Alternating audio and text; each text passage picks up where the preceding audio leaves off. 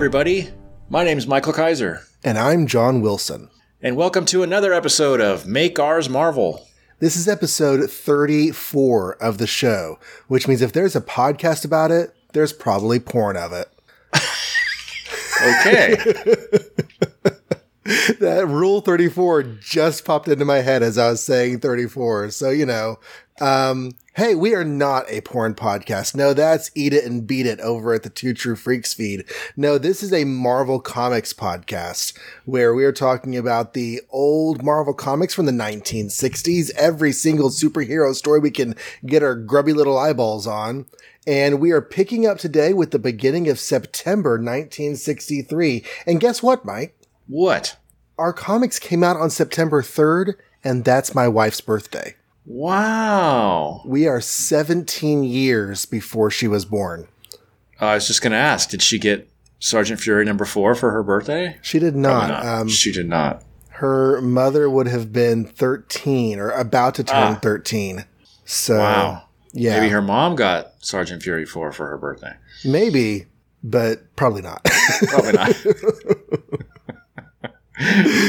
Uh, but speaking of Sergeant Fury, of all the comics that came out on September 3rd, of course, Sergeant Fury is chronologically the earliest because, you know, the whole World War II thing. So that's where we're going to start. Um, who's doing this one, Mike? you know, I think for the first time you are. Am I doing a Sergeant Fury story? I don't think you've ever done one, have you? I don't think I have because you're always like, I don't want to keep track of who the guys are. Or I- Right. And I don't So- want to remember all this real history and these names and all that. And I just struggle through it. So I'm glad I can just sit back on this one and let you do that. Oh, okay. Well, crap, because it's been like two weeks since I read this. So um, Right. I might cheat. I might cheat and look at the pages just a little bit. okay. Um, That's fair. I will too. Okay, so this is called Lord Haha's Last Laugh. And on the cover, we've got Sergeant Fury and the Howling Commandos bursting through the window um, to interrupt some sort of German dinner. This is like a scene right out of the story, too, so that's pretty cool. Mm-hmm. Um, oh, this is issue four, Sergeant Fury 4. Okay, yeah, this is a really big issue for two very important reasons, which we will talk about as we go along. We open in um, London, which of course received such a beating during the war. Um, and we open right on a scene of uh, of destruction and people running for their lives and trying to get to safety. And uh, Sergeant Fury is present and he's helping uh, rescue people. And he runs across this um, nurse um, at the scene, and they they have a bit of communication and they seem to um, sort of click a little bit. Then um, we go along and he goes, you know, he, he does everything he can to help there. So he leaves and goes back to, to, um, his base where he's staying. And he goes to the Howler's cabin and yells at him to get in line and they get in line and he, um, talks to him. I guess he leaves again.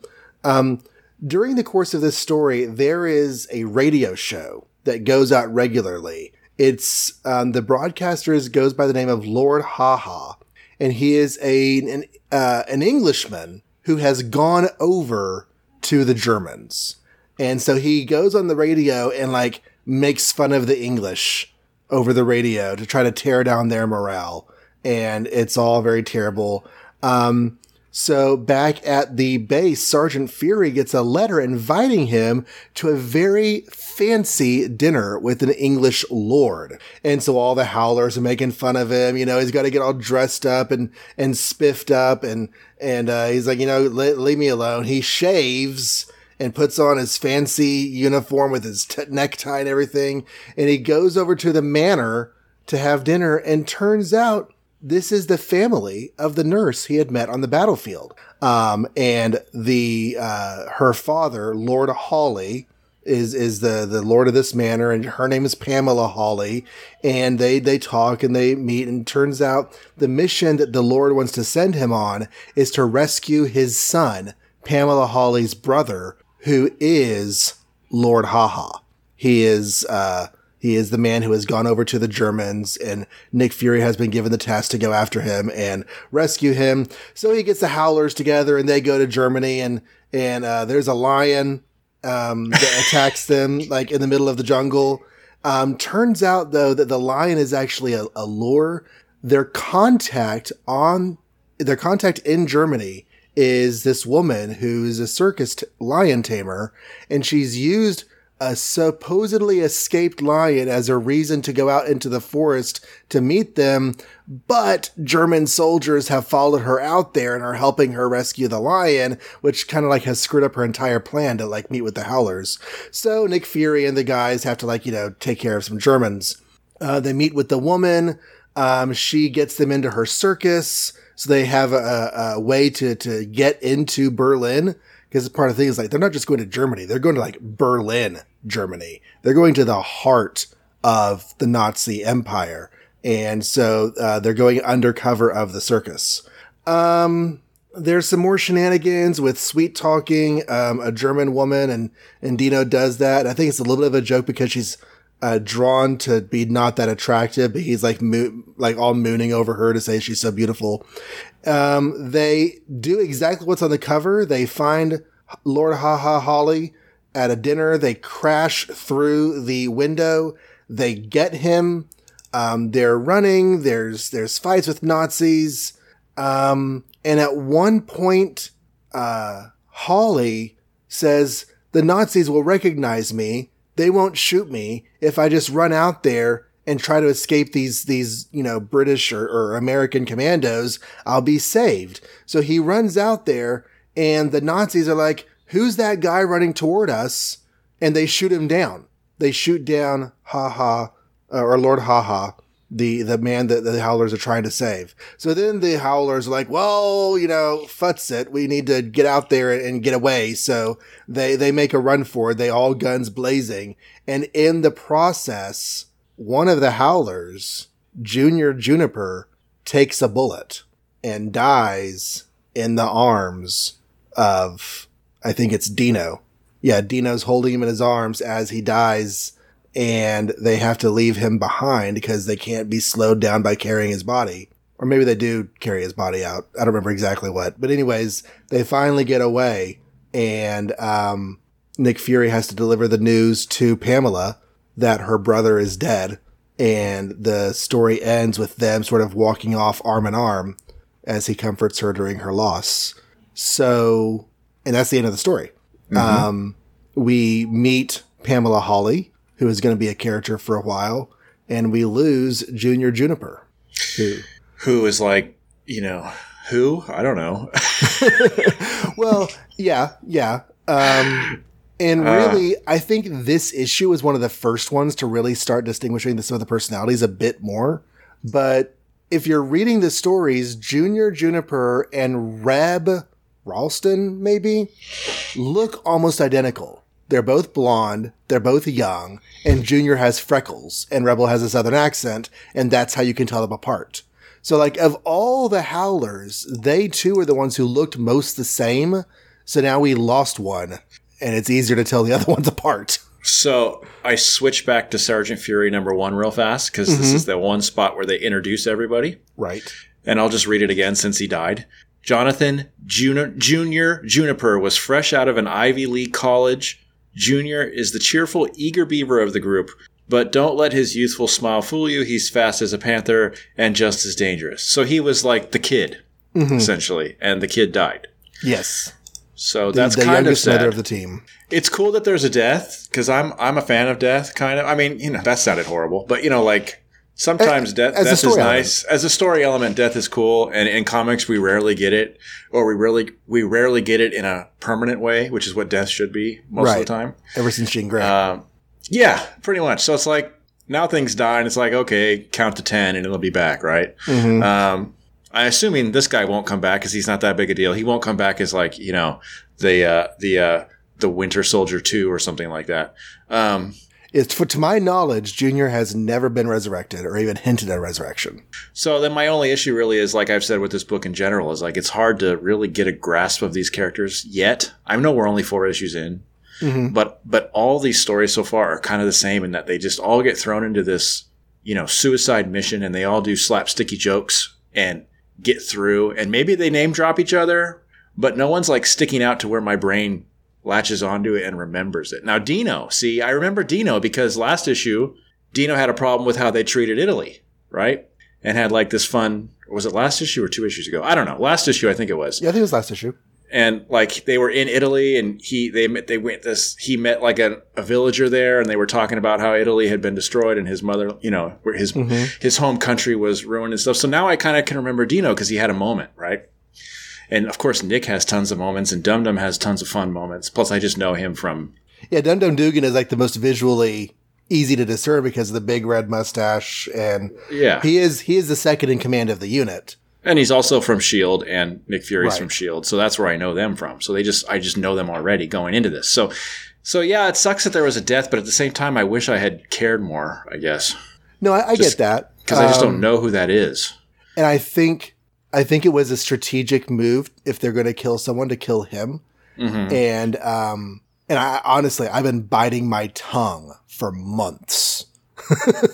Oh yeah, about this because um, the idea that our howlers can die was Yeah. something that you don't really get in comics. Like you were saying, death is a count to ten, and it's and it's and it's reverse kind of thing.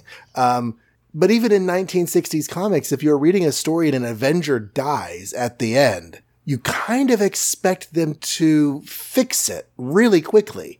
Mhm. You don't expect anybody to stay dead. Uh, there's an Avengers issue kind of early on where the Wasp dies at the end of an issue, and the next issue starts with them rushing her to the hospital.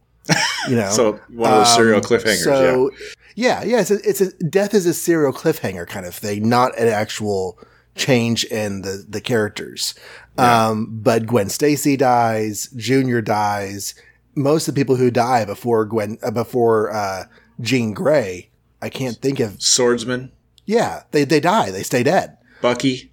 Uh, I mean, well, he did. He stayed dead for a long time. In fact, that was kind of the thing: is Bucky and and uh, Cypher just had to be dead. You can't bring them back or something. Was Uh, it Cypher, the New Mutants kid? Yeah, Cypher, right? Yeah, Yeah. Doug, uh, Doug Ramsey. So yeah, Ramsey. Bucky so is don't bring kind of those guys the, back. That's the rule. And then they, Bucky's of kind of the exception that proves the rule because like bringing him back was a really huge deal and they really had to sell it. yeah, and they they took a long time doing it. It wasn't Mm-hmm. a, a quick deal, but um, it's interesting they picked the youngest guy on the group. I wonder that you know because this book may or may not be based on things that Stan and Jack experienced, you know, in the war, and I, I'm, I'm willing to bet that oftentimes the youngest guy in the group did eat it because they're the most inexperienced and you know And certainly it's a story trope that we've seen before in war movies. Right. The, the, the innocent young guy is the one who gets it. Mhm. Um, oh, by the way, before we get too far into the story, just a couple of things um, that I wanted to mention. When we are talking about World War II, I, I've had a couple of thoughts. First, Stan and Jack are both Jewish. And we've had a couple of po- like there was there was a I think our first issue coverage where they like used the word Holocaust in kind of a weird way. We were sort of poking fun about it, and I think it was Gene Hendricks, one of our listeners, who pointed that out. And he's like, you know, they they probably get a pass for uh, using Holocaust in maybe a weird way because as as Jewish writers, they probably were knew exactly what word they were choosing. Um, but anyways, also uh, it's been pointed out that Gabriel Jones is a black man in a unit with white men. And while it's not impossible that that have happened, that definitely may have happened. Racial segregation was still the policy in World War II. So, like, um, they they put Gabe Jones in this unit, which brings Marvel's first prominent African American character into the universe. And I also like it because sometimes being overly devoted to historical race roles just isn't that necessary. I mean, you don't, depending on the story you want to tell, you don't have to necessarily follow every historical rule of how racial interactions played out. You can you can Well, mix they- that up a little bit. they certainly don't do that in reverse anyway. You know, Right. histori- historically, there's a lot of white people doing things that white people didn't do in lots of movies and television. Certainly. So, so you could reverse it, but also in this case, you could argue that you know, presumably this isn't just a random group that got together. This is an elite squad that was formed by either you know Sam Sawyer or Nick Fury or both, and maybe they just saw this guy's credentials and were like, "We need this dude on our team." and I like that. I like that a lot. Yeah, um, the Broadway musical Hamilton, DC's Legends of Tomorrow, um, the the the redo of It's a Birds of Planet Superman musical from a few years ago in Dallas. All of those certainly cast, um, you know, cast their characters. They don't always they don't always use their people of color in roles that oh they would never do that in history. Um, So it, it, it's good. And I, I like Yeah, that. it's fine. Um, I kind of hate the title of this issue. Lord Haha. Yeah, So- Lord Haha's last laugh. So does this guy is this guy based on anybody in particular? I wonder. I, don't know why I think of that. It just seems weird. This whole like, was there a known traitor uh, from England or something that that went to the other side? Or I don't know. I should Like have so many it up before war I stories- ask you things like that. But Yeah, like so many war stories, it's the sort of thing that I feel like it could have happened. I just don't know that it did. because you know there was that king who was a king for five minutes and then gave it up because they wouldn't let him marry his his girlfriend, um, and he was a known like Nazi promoter and hung out with Adolf Hitler. So like, thank God he actually gave up the throne and they gave it to I think King George or whatever, his Yeah. brother, who ended up being like him and Winston Churchill were like the ones who pretty much you know kept the people motivated while their city was attacked every five minutes. So um, I'm not saying that's what this guy's based on, but it just seems weird because he's got like a ring in this one panel. Like I'm supposed to care about that, uh, and he has a very distinct I face. think the ring was to link her, link him to the family. Oh, okay, that makes sense. Did they have rings? They probably did. yeah, the, like the symbol on the, of the family on the ring. Okay, I'm But trying it- to see. it is I don't kinda see weird. that though. I don't see that anywhere. So I don't know. Every time they draw a face that's very interesting looking, I always wonder if it's supposed to be based on somebody because usually they just do generic square jawed faces, you know. And this guy has like a mustache and a creepy smile. Oh, you know what it is? The ring on page six, and you turn the page, and the the emblems on the envelopes he's getting are the same. Oh, hey, look at that. That's pretty cool. so that's a little bit subtle, uh, subtle art stuff. The ring stuff, the ring sticks out a lot more than the envelopes do, though. Mm-hmm. But still, good catch. Okay, so it is a family ring. Yeah. What'd you think of Pamela? Because I kind of love her. She's cool. I like that. I like the twist that like it seemed like her family was under the impression he was being her the brother was being pressured into doing the radio show, and then you get there and you're like, um, I don't think this guy was pressured. Yeah. I think I think he wants to be there, and he and then in the end, like Nick lies to tell her to make her think continue to think that he was just being pressured and he died a hero and all that stuff. So that I was all forgot kind about- of that was a good twist.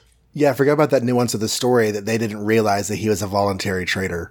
Yeah, because I I was it was nice because I didn't know that I I was believing them. You know, because when we first get introduced to him, all we really hear about is the radio and stuff. Mm-hmm. and he's talking about how they're using him as bait to get you know whatever and then you think okay well he's really a good guy but then when you get there no he's not a good guy at all he wants to stay and not be rescued and he screams the entire way Um, when he goes to the dinner, when he's getting ready for the dinner, and when he's at the dinner, I love Nick Fury's humility through all of that. Like he is really uncomfortable being around people who are this like status wise above him. uh-huh And that same aspect of his personality comes out well when he's brought into S.H.I.E.L.D. He's an army sergeant. He never expected to be anything more or better. He sees himself as like a glorified brawler who's paid to yell at other brawlers.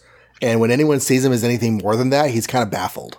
you know what's interesting i was kind of feeling the opposite in a way like i was thinking i can't wait till we get to shield to see if he's any different because the nick fury i know from 80s 90s 2000s he always seemed like the coolest guy in the room Yeah. You know, Uh, he's like sure- super spy guy. Right. And this dude seems more like if Ben Grimm went to a tea party. Only Ben Grimm only has three fingers and you know they're rocks, so he has an excuse for not being able to pick up a teacup. Whereas Nick Fury is like sweating here, you know, because he has to drink tea. I So it's imagine like- he- It'd be interesting to see like if he changes when we get the Steranko, Nick Fury, Agent of Shield stuff.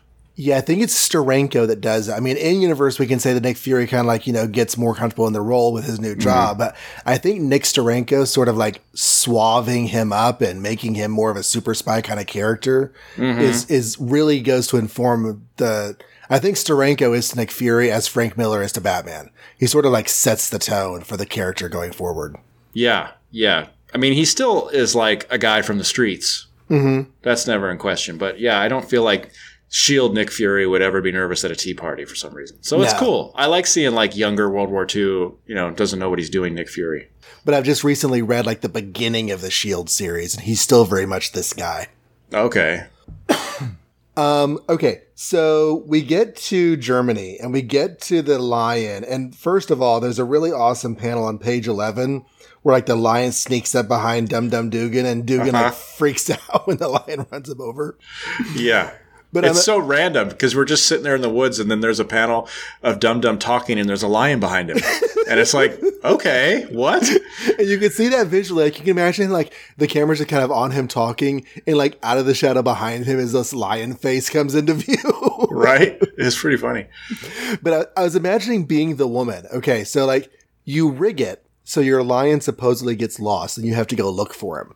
But then the soldiers feel like they should help you, and you're all like, "Well, crap! I'm supposed to meet the allies. How am I going to do that?" And, like it gets all stressful, like you're worried the entire time. Yeah, I thought all these soldiers. would- And, I just, it was. I thought it was a fun scene. That's a real, um, a real uh, uh, uh, convoluted way to make an excuse to go in the woods, though. That's for sure. Making your I guess you got soldiers escape. looking at you, you gotta. yeah, you make it got to do you go. something. Yeah. Um, Um, the I like the feminism in this with Pamela and the blonde. I think they're both very you know cool characters, and which is why I kind of like want to yell at the guys whenever they call the circus woman baby and honey. I'm like, no, don't do that. She's not your honey. She's she's she's your contact. Stop that. yeah, you know, now that you say that, this book does seem to like having strong foreign females helping them out. Right. And it's the only book that has, I mean, except for Jan maybe acting young, and, and we can uh, sort of explain that. It's the only book that has women acting like normal, equal people and not being put down for being women. Mm-hmm. Yeah, There's Jane no- Foster would never do this. Yeah. And Susan Storm is, you know, I don't know. Yeah, she's not quite there yet, but She's not as, the thing is, like, as Susan Storms and Reed Richards' relationship progresses, that's actually going to get worse a lot before it gets better. yeah, that's unfortunate. Um, but yeah, I, I like the women in this book. I think they do a good job, and, and Pamela Hawley too. I mean, in my mind, she's played by Hayley Atwell, and Hayley Atwell is such a classy actress. Um, and I just I think she brings a, a good gravitas, and I, in my mind, that's just who she is. Um, so I was wondering about the structure of the story, and that we get some downtime with the Howlers that doesn't really contribute to the story. And I was wondering if they did that to sort of like bring out the characters just a little bit more, so that whenever Junior does die at the end, it feels a little bit more personal. But you didn't really feel it at the end, so maybe not. Well, I just like I can't think of a single junior moment in four issues, you know, because like to me again, they're just all kind of interchangeable. Kind of the same. Sadly, except for Trumpet Guy and uh, you know Dino now, I guess. But Trumpet Guy, I only know because he's always playing the trumpet, not because of his character, other Right. than his obsession with trumpet playing. I don't know what motivates him. I don't know, you know, whatever. And I apparently don't know his name because I just called him Trumpet Guy 15 times. Gabriel Jones. Gabe, Gabriel Jones, right. So, yeah. I, I'm looking forward to maybe if this book will ever stop just doing the constant suicide mission every issue from, you know, wall to wall. I mean, this one was nice. The beginning had the whole, uh, you know, he having to go to that person's house and meet the meet the girl of his dreams and all that fun stuff. That was good.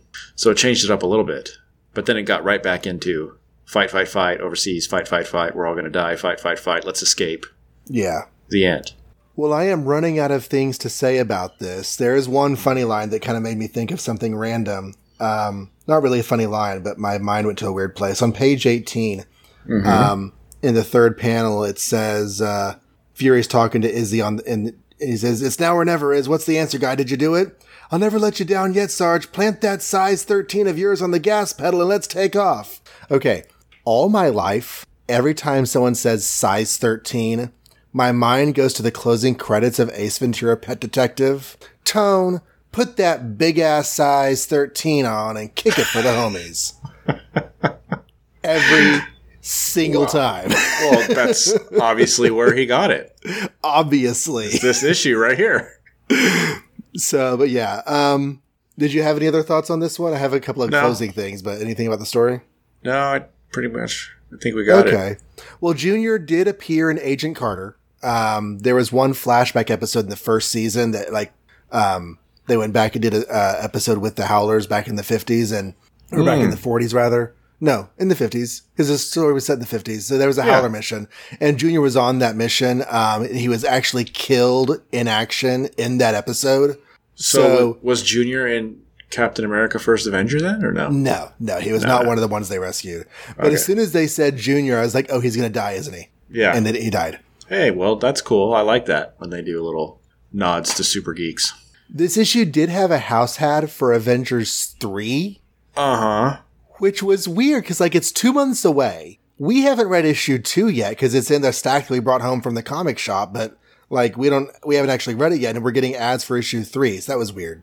It's cool. Cool. Uh, ad though, kind of. It's got like yeah, Submariner flying at you and says next issue Submariner, and everybody's looking concerned. What's funny is the Hulk's and this is around the time that Marvel concerned. started doing like the generic house ads. Yeah, and it doesn't have Ant So Man or Giant Man, more. No, it doesn't. Why doesn't it have Ant Man or Giant Man? and it has Hulk, That's Which- weird. which we will find out probably next episode why that's weird. Spoilers. Oh, yeah, spoilers. Um, and there's our usual page of guns, and um, Uh huh. How many gun freaking like? I guess they're all different kinds of guns. This is combat rifles, and before we did what machine guns and Mm-hmm. hand pistols or something. right. It's like, gosh, there's nothing else to talk about but guns. I guess. No, they did one with uh uniforms. I think. I don't know. Yeah, there was one that like the the German uniform. Oh, the German uniform and how awesome it was. Yeah, yeah. Uh, but yeah, so far three guns and a uniform. Interesting. They'll run out of ideas pretty soon. Maybe they'll do tanks or something next. They stop with the bonus page eventually. I don't know exactly when that happens. Have you looked ahead to see what's happening in issue five? I have not. Okay, well, issue five does bring an important character in. Two important characters, actually. So, So you know Um, what's funny is you would think that it's impossible to like be spoiled on 1960s comics, but I follow a couple people on Twitter. One of them is you, Mm-hmm. and one of them is the guy Jason Schnick something or other. Jason Venable on the Snickcast, yeah. Yeah, and you guys are both doing these Marvel read-throughs of the 60s. In addition to this read-through, I guess you're also doing one 10 years, five years ahead, three years ahead. I don't know how far. Yeah. And you guys keep posting panels, and sometimes it's fun, and sometimes it's like, dang, I wish I didn't read that. I'm sorry. it's not your fault. It's my fault for following you. But like the other day, he posted a Sergeant Fury one that I didn't know about, and now I know what's going to happen, and I wouldn't have Oh. known because I've never read Sergeant Fury. So it's interesting. It's like, wow, you actually can be spoiled from something from you know the '60s. Weird. Yeah, yeah, you can. Um, I'm a little bit surprised. Hi, Jason. Uh, Jason said he was going to read Sergeant Fury along with the show, but he's definitely gone ahead of the show. He's about where we are. Yeah, so um, that's okay. That's okay. Jason, Yeah. you read. You, you do you. Yeah, All I'll just right, unfollow you. That's all. No problem. Well, that takes us to the modern era. Yay! The atomic age. Dun dun dun. Speaking of Because- atomic and atom and, and, and That's that's what I mean. radiation, because of the X Men. the X Men. We're on X Men number two, gang. So for all you X Men lovers, too deep now. Yeah. This one's called No One Can Stop the Vanisher. You know, that really popular X Men villain? uh, cover dated November 1963. Also came out September 3rd, 1963 by Stan Lee, Jack Kirby, with inks by Paul Reinman and letterer Sam Rosen. And I'm going to try and go off the top of my head, even though I also have not read this in two weeks, so that might be a scary idea. But let's see what happens. to be fair, uh, I could I could do this one more easily than I could do the Sergeant Fury. Oh one. yeah, I totally understand. Sergeant Fury is way more complicated. Spandex, I got. Uh, speaking of spandex, the X Men are all running around the city in their spandex. I can't remember if it says why. I'm pretty sure it doesn't. Like they doesn't. were all they were all just hanging out at the movies or something, and then decided to go home in their own independent, separate way. And it's all this fun, like. It kind of reminded me of like the Fantastic Four issue number one, where essentially they're going through the city, tearing it apart needlessly. Um, uh, I think like Cyclops saves somebody's life because construction is going to fall on their face or something. And oh, Angel gets swamped by a bunch of teenage girls, and and uh, Jean Grey has to like telekinetically move them all off him because he's so cute.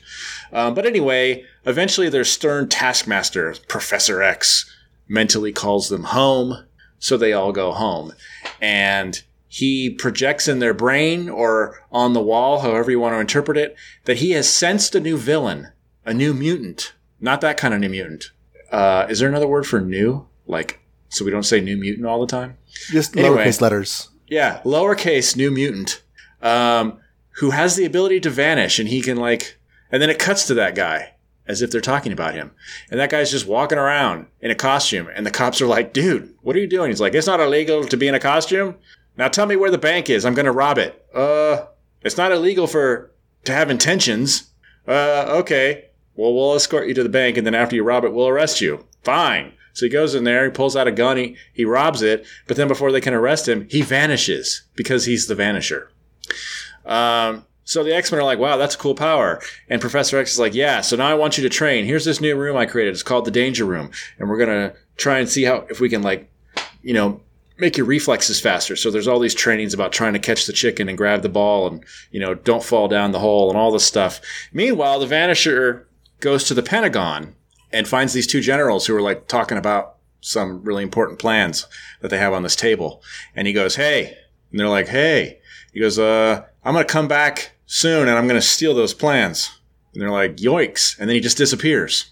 So I think I don't know when it is. No, it's later maybe. I don't know. Anyway, he comes he uh in like one panel he uh he like uh garners or uh, becomes the leader of this gang. Like all these guys think he's so cool because he can vanish that they all want to be part of his gang. So now he has this huge gang. And anyway he does as promised go back to the pentagon and he easily steals the paper by vanishing in vanishing out nightcrawler style. And but the x-men are there waiting. That's because the pentagon the pentagon guy like talked to professor x or something with this cool like head bracelet that professor x gave him. So anyway the X-Men are there and they try and fight him and they sort of play keep away um, successfully for a little bit, but ultimately he's the Vanisher and he can just pop in and out anywhere. So he easily grabs the thing and disappears and they all go, ah, shucks. So they go home and they train some more, I think. But then ultimately it's like Professor X, or, you know, I think the, the Vanisher says he's going to come back and he wants like $10 million and he'll give the plans back. So he goes back to the, to Washington and he has all his gang with him on the lawn. And like the X Men show up, but they're like, we brought a secret weapon, and they step aside, and up wheels, you know, the elderly or you know, uh, uh, uh, paralyzed or whatever, Professor X, and the Vanisher's like, haha, you can't do anything. And Professor X keeps staring at him. He says, you can't do, ah, I can't vanish. What? Ah, I can't even remember who I am. So basically the, uh, Professor X lobotomizes him, I guess. And then, um, all the bad guys are like, hey, that's not cool. And they try to attack Professor X. But of course, the X Men can handle regular people. So they beat them all up. And then in the end, they're like, gee, good job, Professor. I'm glad you came. And he's like, yes, remember, kids, the most important power in the universe is the human brain. Uh, well, my human brain right. not yours. And actually, I'm not really human. I mean, I'm human, but I always refer to humans as humans and us as mutants. So it's kind of weird that I even called myself human right now. But yeah, my brain is the most powerful weapon in the world. The end. The really strange end, yes. Yeah.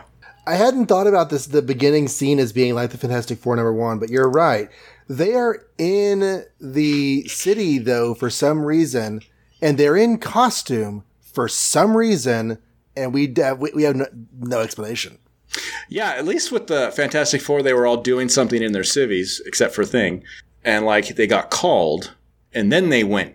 You know, they un- disrobed and became the Fantastic Four and did weird stuff. This just starts out the X Men separately are running around town, and, and I don't and know why. They're together in the first page. You'd expect them to like you know all go together somewhere, but nope. Um, they're they're they're not even going to take the same route home. They do their own thing and I don't know. It showcases powers and it's, you know, it serves some story purpose, but it's a little bit random. Yeah, it's some page filler, really. And although, we, although it is cute that Iceman and Cyclops go home in an ice cream cart so he doesn't melt. And then ice cream, Ice, Iceman, of course, eats ice cream. Yeah, the they charge him for it. That was funny. Yeah. Jean faints from using too much telekinesis in this, which I don't think we um, got in the first issue that she can like you know mentally exhaust herself by lifting too much. So evidently Yoda was wrong. The amount of mass you're trying to move does matter. Or she just thinks it matters. Or she because now, Luke was like, "I can't. It's too heavy." Well, why does he think that? Because he thinks that he's just psyching himself out.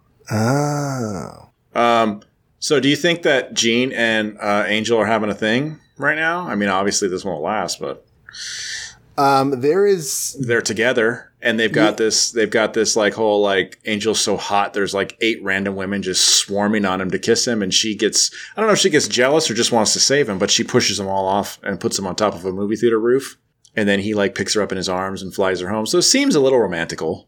I think he definitely has a thing for her. Yeah because they all do. teasing him a little bit and she seems a little bit more annoyed with all the women than anything else but i don't i don't think that she's attracted to him at least not okay. any more than a he's kind of cute way. Okay.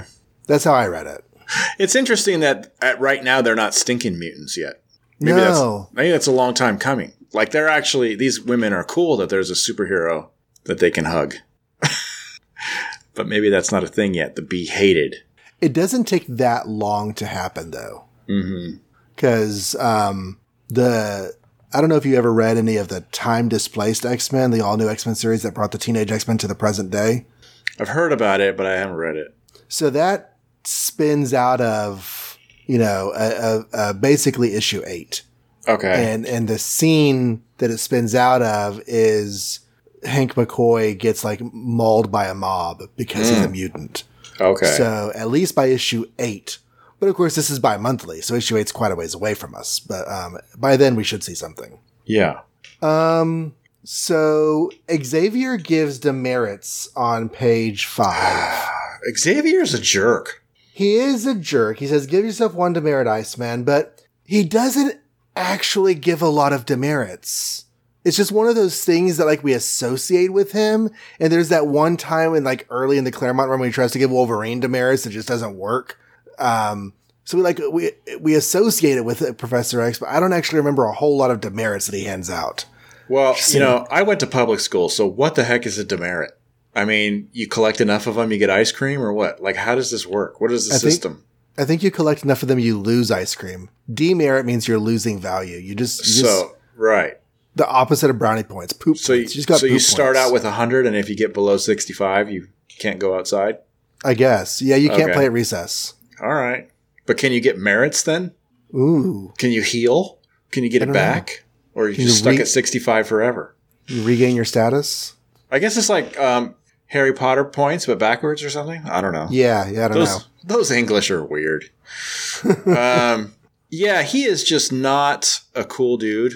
I find that he rubs me the wrong way so far in both these issues. Like he just seems very strict and very non, not particularly warm. He almost seems alien, and that's in a way kind of weird because if he's the good guy who wants to draw in the mutants as for a place for sanctuary, we well, say we haven't really got to that because again, they're not hated yet or mm-hmm. anything. So it's like he's just creating this army. So he's like a drill sergeant, and his army's going to fight the bad guy army. He's not really a house haven yet for you know stranded or scared outcasts. He he is just kind of the domineering adult, and you could read it as he's the adult and they're the kids, and so we're not going to necessarily sympathize with him very much because we're on the kids level. But somebody on Facebook recently said in a random group that I'm part of that they didn't like, you know, who was the writer who decided to start, you know, portraying Xavier as non-sympathetic, and I'm kind of like, I think that was Stan Lee. I think, um, Right? I think early Xavier is really not very, you know, the guy who fakes his death like three times in the first X Men series. That's the guy. Um, he's not the most sympathetic person. Well, I'm trying to think if he's ever been sympathetic, or that, or if that's just like a uh, Patrick Stewart thing. Because I he- because I most of the X Men I read, he wasn't even around. Right. Inferno and all that stuff was he there? Not really. Not really. I think he warms up a bit in the like the animated series era of the book. Uh huh. Um, I think he does warm up a bit, but but yeah, I mean, through a lot of the '80s, he's either present and being a jerk, or he's off with his space bird girlfriend. So he's not very fatherly, I guess. No. is my problem. And Which you is- think if he's the guy who's supposed to like put all the good mutants in one house and take care of them, who wants to hang out with this guy? And I guess Scott also being kind of a jerky personality, like warms up to that, and that's why they all feel so father and son like until you know Cyclops kills him. Or it's because nothing's ever good enough, so that puts him in the fatherly role. I don't Maybe. Anyway, Anyways, we'll find out. That th- that one podcast you listen to certainly hates Professor X, so I'm I'm guessing that uh, uh, he's not nice most of the time. He's not. Uh, yeah, yeah. A lot of the time. What did you think of the Vanishers' first interaction, like with the cops, and they're like, well, "I guess there's no law against whatever." Well, I wasn't sure if that's true, but I also didn't take the time to look it up. I mean, I guess that kind of makes sense on paper. Like, if I went to a cop and said, "Can you show me where the nearest bank is? I'm going to rob it." Like, could they arrest me for that, or stop me, or question me, or or do they have to wait until I do something? I don't know. And it kind of reminded me of Amazing Spider-Man 4, the opening scene where like Spider-Man sees the people about to rob the jewelry store and he Uh-huh. stops them and then like make fun of him and get a cop over there. Mm-hmm. So, you know, in that light, I can kind of see the cops. They're just, they're waiting for the dummy to walk out with the stolen cash. They can grab him and say, Hey, you just robbed a bank or a store. I mean, or whatever it is. Is a bank? No, it's a store. Anyways, whatever it is, I can see that logic. I just don't know if that's how police law enforcement actually has to work. I feel like if you're in costume, because it's the Marvel universe, and it's new, maybe later in the Marvel universe, if you're in costume and you say you're going to rob a bank, they should at least frisk you or something. Mm-hmm. But I don't know if that's even legal. Can you frisk me if I've done nothing wrong? I don't know. But he does have. Does he have a gun in this, or does he just ask for money and they give it to him? Doesn't seem like he has a gun or anything. He has even. a gun in that first panel on page Oh, six. okay. So there you go. He has a gun. That's. I don't think you can just walk around with a gun. I'm not sure if that's true. But then No. again, did they know he had one? They didn't. You don't see it on page five, so he pulls it on page six. Yeah. And then they're standing there with their gun, and of course he disappears. But yeah, Right. that all seemed to it seemed kind of like funny, but I was also reading it going, is that how that would really work? I don't know. Do we And have any cop do we have any cop listeners? What happens if someone tells you they're gonna rob a bank and asks you for directions? Yeah, of course, it's probably really different now because police powers seem so much more extreme and often misused in the media and stuff. So I don't even know.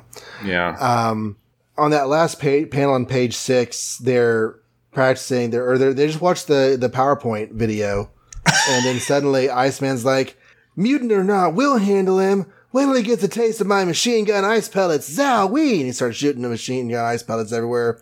And Professor X is like, Marvel Girl, quickly, show me how you to defend yourself. And Cyclops saw, go to it, gorgeous. Teach that immature idiot a lesson once and for all. And I'm like, teach that immature idiot a lesson once and for all. That is very Scott. yeah. And Iceman Bobby is being very Bobby. Yeah. And frankly, Xavier is being very Xavier. Okay, Yeah. show me how you take care of that. mm-hmm. So it's, it's, it's just a very, very on brand moment. So before that, he like um like you said, the PowerPoint presentation, Mm-hmm. it shows little wavy lines from his brain to the wall to suggest that he's projecting this image onto the wall. You're right. We, we, meant, we know later that tele- telepathy doesn't really work like that, if it works at all, of course.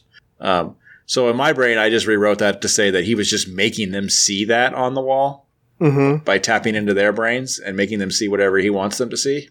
So he's not actually projecting an image, but he is Yeah. influencing their minds to see an image. Yeah, I'm just trying to no prize that because otherwise it's kind of silly. I like uh, Um, and also, he says he senses the Vanisher. So that's how the Vanisher is introduced. Professor X just straight up goes, "Hey, there's a new mutant in town, lowercase. It's the Vanisher." Yeah, no Cerebro. No Cerebro. So he can, on a limited level, at least detect new mutants in the city. Maybe. Maybe, or we could retcon that he does have Cerebro, Uh-huh. and Stan and Jack just don't know about it yet. I guess. So Professor X is just choosing his words vaguely, knowing full well that the Vanisher's a mutant. He's, but because when Cerebro does finally get introduced, the students don't know about it either. But maybe- depends on how he introduces it. Because if he says like 32 issues from now, "Hey, I just built this yesterday," Right. but if he That's says true. I've had this the whole time, but anyway, I can see like as a powerful telepath that maybe he has the ability Highlander style to sense other immortals that are in proximity or something. I don't And so he can take their heads off. Yeah, Yeah, as you do. yeah. First appearance of the Danger Room. Yay! Very boring appearance, but I was amazed that it was so fast. I thought it took a while. Yeah. And I didn't realize that their training sequence in the first issue wasn't the danger room. So I went back and looked and it's just the sitting room. Yeah, it's just Like- their house. They're just hanging out. Like the room in the first page of the first X-Men issue when they like fly in and give Professor Xavier his blanket and everything. That's the same room where they start training and fighting off projectiles and everything else. Yeah. So like his whole house is rigged with random missiles just in case he wants to test their abilities. That's what I, that's how I live with my house. Yeah, you know, got to keep those kids in shape. Right. Um, okay. So moving along. Is it a bit creepy that he like he, he he tests their like blood pressure and stuff while they're working out? I don't know. He's a doctor now too, I guess. They just seem like he seems like he just treats them like cattle, kind of like they're just expendable soldiers, super soldiers to him. that is a weird way to look at it. Like, I got to make sure that you're still, you know, functioning within, you know, normal parameters before I use you and do something else. Like he does he ever say be careful or anything like that? You know, like he doesn't seem to care. Just go faster. Let me feel your heart. Yeah, you're okay. Go You're run okay. twelve miles. It's like a horse. Mm-hmm. Um, So on page 10, the Vanisher disappears, Mm-hmm. and the army guy's like, oh no, the Vanisher says, For I am indeed a true mutant, one of those destined to replace the human race. I am Homo superior. Yeah. And it's just like, is he talking to the guards or is he talking to us? Because the X Men were just now arguing over whether or not the Vanisher was a mutant. And now he's like, oh, yes, I am a mutant. Yeah. And did Magneto or X Men at all in number one say Homo Superior? Or is that also the first time we're hearing that? Magneto said Homo superior. Okay. The X Men did not. But someone already coined it. X-Men I guess. Number, in X Men number one. I was wondering where the common lingo came from. Yeah, that I don't know. Doesn't seem like a good guy would make up that term, but who knows? So we find out the Vanisher is basically just a poor man's Nightcrawler. He is Yeah. not a Susan Storm knockoff. He's a Kurt Wagner knockoff. Well, he doesn't leave stinky clouds behind, so that's kind of nice. Um, that is good. but uh, yeah, and what and like the vulture, he has to like brag about everything. So he doesn't just come and steal the plans. He tells them he's going to steal the plans later, Mhm. and then goes back and does it. You're right. That is what the Vulture did in that first issue. He's like, Yeah. I'm going to steal. Ha ha ha. Yeah, he just wants to show everybody that he can't be stopped. So he's going to tell them his plans ahead of time, and then just do it anyway, just like he did with the bank. You can never stop a man with wings. You can never stop a man with a puffy pink hood. Horrible costume, by the way. um, Uh, I hate don't it, know. hate it, hate it. It looks like he's trying to do a snake motif for some reason. Right? Because that little squiggly black line up the front of him, yeah. And the scales, uh, yeah, it, does look serpenty. like especially the back of the hood looks like a, a cobra. You know, It is a weird costume. it's very weird. And Have you read pink. any of the Vanisher stories before this? no, he comes back. I take it, huh? Not a whole lot, and I think there's a Lady Vanisher in the more modern comics. But um, I mentioned he's a kind of a Nightcrawler knockoff. He and Nightcrawler actually have a couple of stories together later. And um, there's an eight issue X Men spin off miniseries in the 80s called Fallen Angels, and he's in that. That's actually a really good series. It's a good ensemble cast. I mean, if you think about it, it's a pretty awesome power. Mm-hmm. So maybe if he just changed his looks and stopped acting like a turkey, he'd be kind of interesting. Um, let's see. More, there's a lot of training in this, and then it turns out they don't even stop him. So all that training was kind of for nothing. Yeah, and Bobby is. Ugh. Like they Okay. really like the training. X Men number one had a lot of training too. Like that's Stan's thing is let's have him train some more. Maybe they're just trying to figure out how to pad out the plot. I guess. there's a bit on page 12 on the last panel where um, I think that, you know, Iceman is like, oh, yeah, yeah, yeah. Because Jean Grey says, Bobby, stop, what are you doing? Um, oh, the previous panel says, oh, Cyclops, what would I have done without you? And Bobby's like, oh, Cyclops, what would I have done without you? Rats. Any one of us could have saved you. And I'm like, really, Bobby? Are you overcompensating a little bit? Remember last issue when you had no use for the girls? Uh, yeah. and um, so, yeah. Yeah. Bobby's still figuring himself out. He'll be okay. Yeah. And so is Beast because he hasn't become the Beast yet. No, in fact, next issue, all of the personalities kind of get a bit of an overhaul to make them more interesting and distinct. Oh, that's so, good. Yeah. yeah. Um, FBI agent Duncan. Uh, he's a regular. No, Oh. he like has two appearances, but he also gets mentioned a lot. Like this little brief era of X Men in these early 60s Mm-hmm. before mutants get demonized. He's kind of important as a background character for how Xavier's doing stuff. But um but yeah, he's hardly ever seen. well, it's Later on when Xavier disappears and the team has to disband, Agent Duncan is the one who shows up and says, You gotta disband. he has this scalp thing. They call it a scalp device. And I guess Professor X gave that to him to contact Professor X whenever he needs to, Mm-hmm. which is kind of a cool idea. It's like making the human have the ability to reach out telepathically to a telepath, I guess.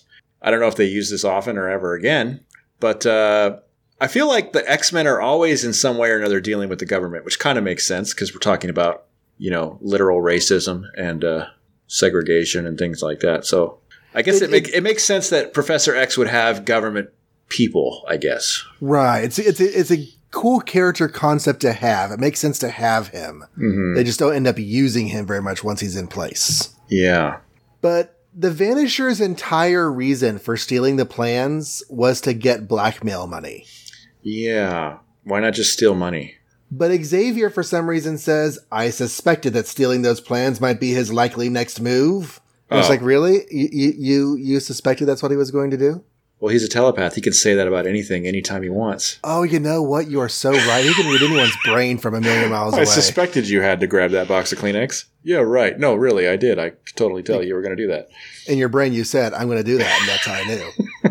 that was the first clue. Yeah. Uh, I like the whole, like, just like the vulture. I remember the vulture's like, we got the whole air covered. And then, like, he opened up the grate and, from the below and just grabbed it. Mhm. Uh, same thing here in a way, even more stupid though. It's like they have these really important plans they don't want him to steal. So how do they protect it? They put it on a table, and surround the table with a couple guys with machine guns. yeah, Like that's your best option. And then the Vanisher just appears on top of the table and takes it and disappears. So that was really hard. but I don't really have a whole lot else to say. They do a lot of preparation No. to go against the Vanisher, and then bam, it's over. I will say, I feel like they don't use Professor X to solve their problems a lot, which is probably a good thing.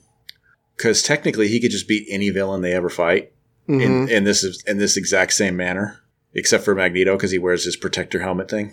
There are two or three times that it happens, like right kind of close together here in the early. So it, it's enough that I like gives the feel of it being a regular thing, kind of like Aunt May getting sick. Aunt May doesn't actually get sick all the time, but she does it enough in the early years that you think it happens all the time. You just have to be careful because this is kind of like praying to Odin. You know, like why doesn't he just always pray to Odin when he's having a problem? Then, right? Right. Um, Professor X can solve a lot. So at some point, they ought to say something like Professor X doesn't like to tamper with people's minds unless he absolutely has to. You That's know? eventually what he decides, but it takes Right. a while to get that ethic. yeah, because they suddenly realize why doesn't Professor X just solve all these problems? Why doesn't he make every mutant he comes across good? Did you notice that we don't even see what happens to the Vanisher in the story? Uh, Like, no. He takes his he takes his mind away, and then we don't see him for the next three pages as the story ends. just presumably got arrested, I guess. We just he says he'll trouble us no more, and we never see him again. I mean, that's a pretty messed up way to deal with him too. Just make him Mhm. completely forget everything about himself. Yeah, Like it's- you can it's make him forget extreme. his power instead of his entire childhood. forget how to use his power, forget what he was doing there in the first place, forget his plans for that day. But to take away his entire mind and, and, and self awareness is, is harsh. Yeah. Yeah. It's like he was stripping it all away. There was three panels of it just getting worse and worse. At first it was, ooh, I can't talk. And then it's, oh, I can't vanish. Oh, I don't even know who I am. So it's like he just stripped him away one layer at a time or something. So I feel like this story was both more and less complex than the first issue. Like we got a lot more back and forth Mm-hmm. between the X Men and the Vanisher, but at the end of the day, there wasn't a whole lot else that was done. No. Um, I didn't dig it as much. I hate the Vanisher's costume. mm-hmm. Well, you know, um, Magneto's cooler, of course. Magneto is definitely cooler, but Xavier is, like we were just saying, kind of terrible at the end. So this was a bit of a step down for me. There's a lot of training. There was a mutant villain of the week. There was a lot of stern taskmaster stuff. There was a lot of bantering and fighting amongst each other. So pretty much the same thing as X Men number one in a way, Mm-hmm. just not Magneto. Not Magneto. Yeah, But next issue is the Blob. So that's cool. that's much better. I like the Blob. Yeah. Frank Dukes. Okay. So we have a third issue. We do. And actually, we haven't even hit the hour mark. So that's, you know, unusual. Awesome. But that's Um, because um, Fury and X Men were much the same, so we just don't have a lot to say. However, in this book, there's so much to say about the Human Cobra. Journey into Mystery 98. We, we, we, we may not talk about the Cobra that much, but that's okay. Um, all right. So this is written by Stan Lee, illustrated by Don Heckety Heck. Yeah. So what's that all about? Uh huh. We're waiting for the return of Kirby, and he comes back for one issue. He's done that to us before. Yeah, but he's still doing the backup, so that's a thing. All right, so Thor is upset because last issue he wanted to confess his love to Jane. He wanted to tell Jane he was Thor, but he's like, you know what? I just got to check with Dad one more time. So give me a second, Jane. I'm gonna check with Dad. I'll get back to you. And Jane's like, I don't know what you're talking about, but I'm tired of waiting, so I quit because you know what? I don't want to work for a wishy-washy person that I might love and give my heart away to accidentally. So um, now she's gone, and Thor will never see her again. So he's upset. He turns into Don Blake and um, mourns about it for a while, and then he turns into Thor and goes to talk to Odin. But then Yeah, Odin's yeah. like, "Yeah, you still can't love Jane. It's still not allowed. Go home." So they're like, Uh-huh. "Okay, fine." So then we change scenes to like the other side of the world and like Europe or somewhere. And um, there's science happening with snakes. And skinny, bald lab assistant is really upset because the professor knows all the science and does all the science, gets all the credit for the science. Meanwhile, he's just an assistant. So he's like, you know what? I think I'll kill him. And since they're doing science with snakes, he uses the cobra venom to kill the professor. And he's like, I'll take all the credit for the science now. So, um, Don Blake goes, oh, this is all happening in Bombay, India. So Don Blake goes to Bombay. Oh, cause he wants to go on vacation. He's like, you know? If I can't have Jane, I think I'll just go on some trips and some traveling and try to get out of my mind. So he goes to Bombay, hears about the death of the professor, turns into Thor, goes to the professor and says, yes, there was a cobra and he was radioactive and he bit my lab assistant. And now my lab assistant has inherited the proportionate speed and strength of a cobra. Yes. right. He was bitten by a radioactive cobra because that's new and original. Uh, excuse me, Spider Man fan. Don't get too sarcastic about that science. That's how it works in your universe. I just feel like well, you, you, you can play that card once. Mm-hmm. And you got Spider Man. You play it again, and it's just like, oh my gosh, really? Is that is that what we're doing again? right. Bitten by a radioactive fill in the blank. It's it's Mad Libs Marvel powers. I think we should we you and I should create a comic universe where every animal becomes radioactive one day and lots of people get bitten and they all have different mm-hmm. animal I was powers. bitten by a radioactive rhinoceros and now I'm missing an arm. I was gored by a radioactive bull. I mean, right. okay. So, um, Thor, uh, okay, so Cobra, after all this happens in India, he decides to go back to the States. He hops a jet and goes home. Don Blake finds out that he hops a jet, and instead of hopping a jet as well, he's like, I'll turn into Thor and I'll ride the wind back and maybe beat him there. Note, wind is much slower than jet. Just to put that out there. But, you know, whatever. we end up back in New York and um, the Cobra is harassing people, so Thor harasses him. The Cobra has this really cool outfit now. Like I really like the Cobra's costume. Mm-hmm. He's got these like you know wrist rocket launchers and these other like cool Cobra themed weapons. He actually manages to wrap Thor up in some rope at some point because Cobras are you know like they wrap snakes wrap around people and constrict and stuff. Um, and there's fighting. Um, the Cobra ends up escaping from Thor and he ends up going and harassing the very same doctor's office where Jane Foster's working now. And Jane Foster's like, Doctor New Guy, you should stand up to Cobra. And Doctor New Guy is like, uh, I'm too scared. Cobra, you can, you can do whatever you want and have whatever you want. We're not going to give you any trouble. What do you want? And Jane's like, dude's a coward. I can't work for him. To think I left my beau, Dr. Blake, to work for you, loser. So, um, Thor shows up and, um, Cobra menaces Jane Foster. Thor's like, don't menace Jane Foster. I'll kick your face. So he kicks Thor's face. Uh, Thor kicks Cobra's face. Cobra falls out the window. Jane Foster falls out the window. Thor catches Jane Foster and, um, she leaves Dr. New Guy and goes back to work for Don Blake, and the Cobra gets away. Yep. The end. What was his agenda? Because I can't remember either. He went to the doctor's office to get chemicals to do something, but was there a reason? What was the something? I don't know. I don't know. I'd have to go back and read the dialogue again. Um, yeah, I don't remember either. So he, he wasn't just randomly at that doctor's office, although it is pretty, you know, uh, coincidental that it's that doctor's office. But he tries to take control of some sort of industrial plant. Uh, he's going to manufacture gallons of Cobra serum. Oh, his what? just for him? Plan is just like the lizard. He's going to make a vast army of others like himself. He wants to make a whole bunch of radioactive Cobra people to to to work for him. Well, what's and, to say they'll work for him? Yeah, I don't think That's he's weird. thought this through. So here's speaking of since we're talking about how silly the radioactive cobra thing is. You notice that most of the things he throws at Thor have nothing to do with his radioactive bite. Like he's supposed to be Spider Man, but he's more like Cobra Man, like or more like a you know Bat Cobra. Like all, yeah. all all his gadgets are Cobra themed, so it's like, hey, where'd you get all these gadgets? You just killed the professor five minutes ago, and then B, like, what what exactly is your powers from being bitten by a radioactive cobra? I guess it's he, he can slither along the wall and the ceiling. Now, I don't think cobras can stick to ceilings. I don't think that's in their power set. But this cobra can. He can slither on the ceiling and stick with his slime trail. well, eventually he can squeeze into small places and crush people. I think. And that makes more sense for for snaky powers. You know. Yeah, uh, especially the no bones thing. But uh, well, they have bones. I guess. I don't know. Do snakes have bones? They have something.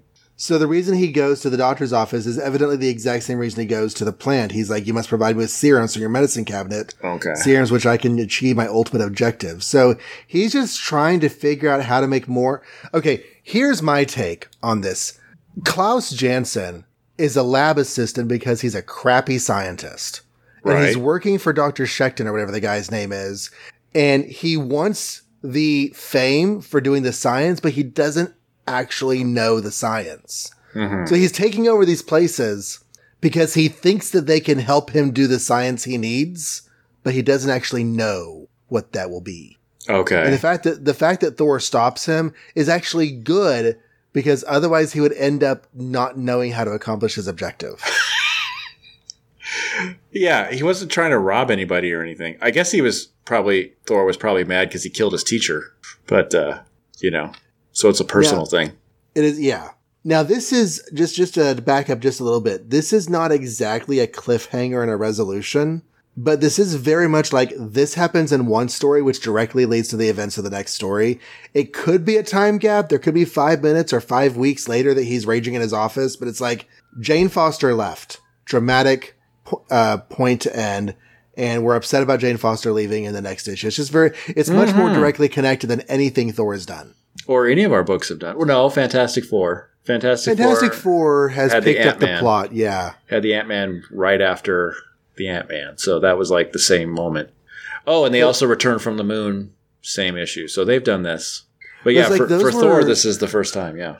Those were like plot connected without necessarily being drama connected. Mm-hmm. And this is drama connected without necessarily being plot connected, you know? Yeah, I was actually kind of disappointed that it was resolved so fast. Yeah, Jane's like back there the next issue. yeah, I was like, who cares? I guess I thought it would last a little longer. I was glad it didn't last, you know, 500 issues, but maybe more than one would have been cool. Would have been cool. But I, looking I ahead like how Thor gets so upset though, like he's thrashing his office as Thor. We haven't really seen him lose his cool like that before. No. He's kind of like Superman. Like, he doesn't really get upset very often, but when he does, wow, it's a doozy. Yeah, don't don't get upset when you're the strongest person in the world. Try and maintain your composure. But he's a god; he's allowed Right. to blow off steam once in a while, right? Um, so I was kind of thinking, putting myself into the mind of Don Blake. All right, so Don Blake is a dude. He likes a girl. He went on vacation and he found a cane that turned into a magic hammer and gave him superpowers. That was pretty cool. Yeah, But then he also got an evil brother, and then he also got an overbearing father, hmm and now he's finding himself forced to conform to the wishes of a family that, like, a year ago didn't exist, yeah, and that- that cost you cost him the woman he loves. And I can see why he'd be upset. yeah. Like they're technically, I mean, we know better now, but technically, they aren't even his family. He's just suffering someone else's life. Right. Because I'm Thor, because I have to be Thor, I've got all this crap I have to deal with. So you know what? I'm going to stop being Thor. I don't need it. Does he say that in here? Because that's not a I bad feel idea. like he did. I feel like uh, he stops being Thor, and then he like reluctantly becomes Thor really quickly a page or two later. Um, yeah, I, had hoped I'd never again find the need to become Thor, and yet perhaps I could help my old friend if I get to him in time.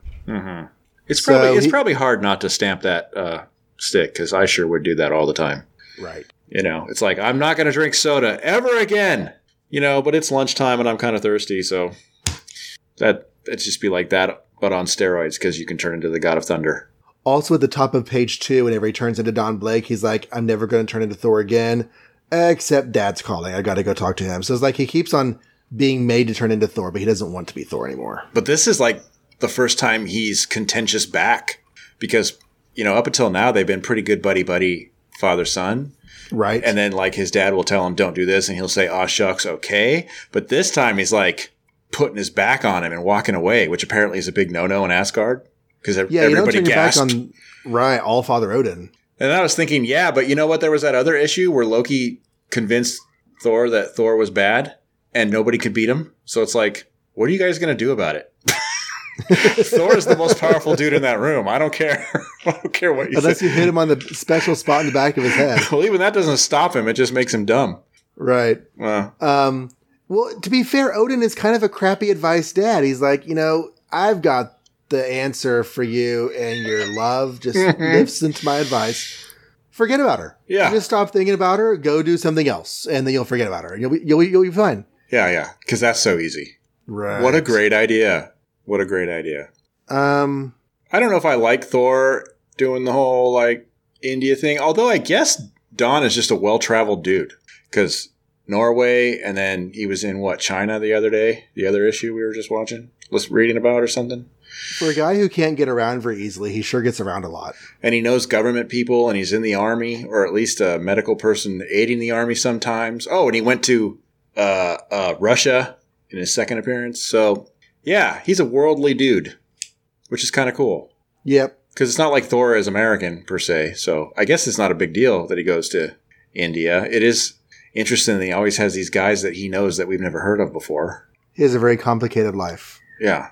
Um, I don't really have a whole lot else to say about this. I mean, Jane Foster comes back. There is one funny part though on page 11, um, when the Cobra is harassing them and Jane's like, I can't believe it. You're nothing but a, a coward. And to think I left Dr. Blake in order to work for you.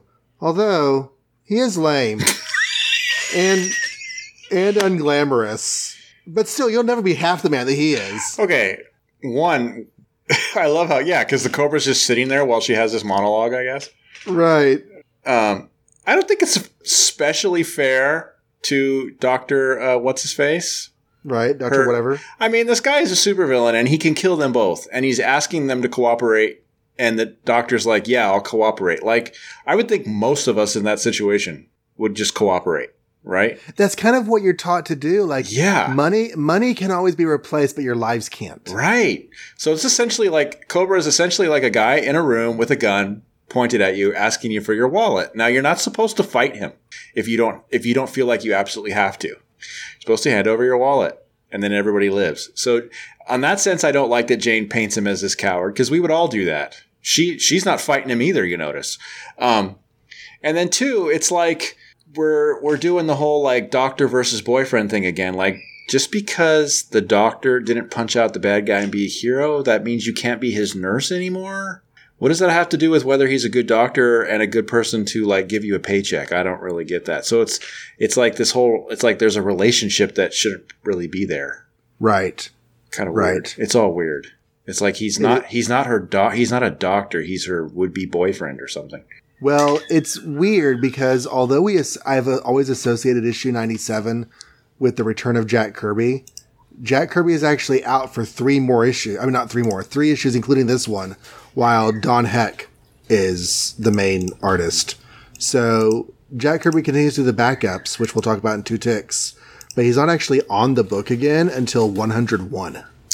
Well, he doesn't draw Thor as cool, but I'll go, I'll give Don Heck some props for like say like page two or something where Donald Blake's in like misery and crying in his hands and stuff like that. He he's very good at the romance drama stuff. Yeah, I like I like Don Heck. He mm-hmm. gets he gets a bad rap, but I, I like him. I do too. Okay, well that takes us to the Tales of Asgard, home of the gods. Oh yeah, I forgot about that. Yeah, so we're still in the in the phase of the book where there is another five page story, like between the Thor story and the backup story. Mm-hmm. So we're going to ignore that um, and go to the Tales of Asgard story, which uh, you say, "Oh yeah, I hope you read it." I did. I no, I read it. I just forgot we were talking about it. yeah. Okay. So Odin battles Ymir, king of the ice giants. Um, so we sort of had the the creation of the world on the last issue. And it ended with like Odin looking at the tree, the world tree Yggdrasil, and waiting for man to show up. Uh, and this one opens with Odin just chilling out, be like, you know what? I need to go kill me some ice giants. So he hops in his chariot and he rides to the land of the ice giants. And he's like, death to the enemies of Asgard. And uh, he fights the ice giants and falls off his chariot. Um, but he uses his big sword to like hit the ground and it creates this huge chasm. And then Ymir, king of all the ice giants, comes along and is like, You're not winning yet. I'm going to throw this giant pointy ice at you. And it hits the mountain that Odin's standing on and destroys the mountain. So Odin falls down and huge Ymir is following him and about to get him. But then, um, Odin gets to a volcano and hits the ground in the volcano with his sword and it makes a fiery ring around Ymir that's going to trap him forever. And then Odin goes home and sits on his throne and stares at the camera. Odin kicks some butt. Yeah, this is like Odin kicking all the butt. Mm-hmm. So Odin versus um, Thor could be interesting, unless unless Odin Odin now is supposed to be older and more tired or something. Uh, yeah, I think this is still like. I mean, he looks old because he has like the white beard and everything, but um. No, I mean, like, is Odin in the Thor comic when Odin and Thor are talking and we're reading Odin? Is he now like centuries or millennial older, and this is so far back that he was like a young man and super powerful, and now he yes, can't, now he think, can't do this so. anymore. I think yes. Yeah. Um.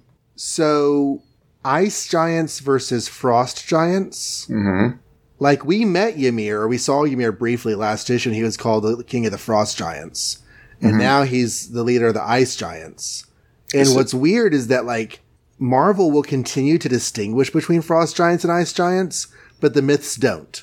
Like you can oh. translate the Norse from into ice or frost, and it's usually they're just called frost giants. So is Ymir a frost or an ice giant? Yeah, it's a good question. In the myths, he's the leader of the frost giants. In this, ice giants look like giant ice people like Ymir does. Frost giants are going to look like regular people, and eventually in the more modern comics, they're kind of stylized after the frost giants in the movie. Okay, so in Marvel, Ymir is an ice giant. In Marvel, Ymir is an ice giant. Okay. Um, but I did want to bring in, we do have our friend who is a, a worshiper of the Norse gods, and he does have a bit of an insight in this. Um, and then we can continue a, a, you know conversation discussing it. He says, "Okay, let me tell you what they got right." Well, maybe you should one. say who he is first. Oh, hi, Gene. How you doing? Yeah. Gene, Gene, the podcasting machine. Gene Hendricks um, is our resident expert on the Norse myths because they are his his uh, his uh, I don't know the word his body of belief. That's it. Um, so he's Gene says, let me tell you what they got right this one. Yes, Odin was involved in killing Ymir, and that's pretty much all they got right. uh oh. So we're deviating because last issue they didn't do too bad, if I recall. Right, right, right. So he goes in the morning. He says, "Keep in mind that this is part of the Norse creation story. Ymir was the first of the frost giants, and he tended to sleep a lot. He reproduced asexually, which is where all of the other giants came from, including Odin's mother and grandmother, like the women that like bore and what the two B names that are Odin's father and grandfather. Uh huh. I don't. Their spouses either. were giants. Mm from Ymir. So one day while Ymir was sleeping, Odin got together with his brothers, Vili and Ve, and decided to kill the giant. There was no fight, there was no trapping of Ymir, and no direct killing of all the frost giants. They decided to go kill Ymir.